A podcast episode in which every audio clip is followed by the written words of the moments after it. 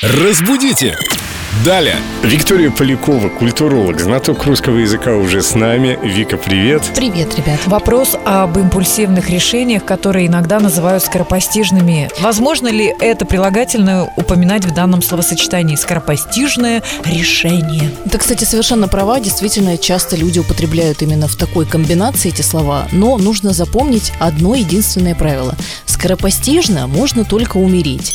Скоропостижных решений не бывает. Бывают скоропалительные решения или действия скоропалительные.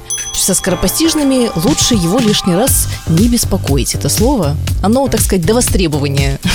Ну да, как-то эти два слова в голове путают. Скоропостижный, скоропалительный. Жизнь такая быстрая, так как кутерьма вокруг. Все перепутывается. Но Вика все грамотно разъяснила. Решения могут быть скоропалительными, импульсивными, но лучше, если бы они были взвешенными. Это точно.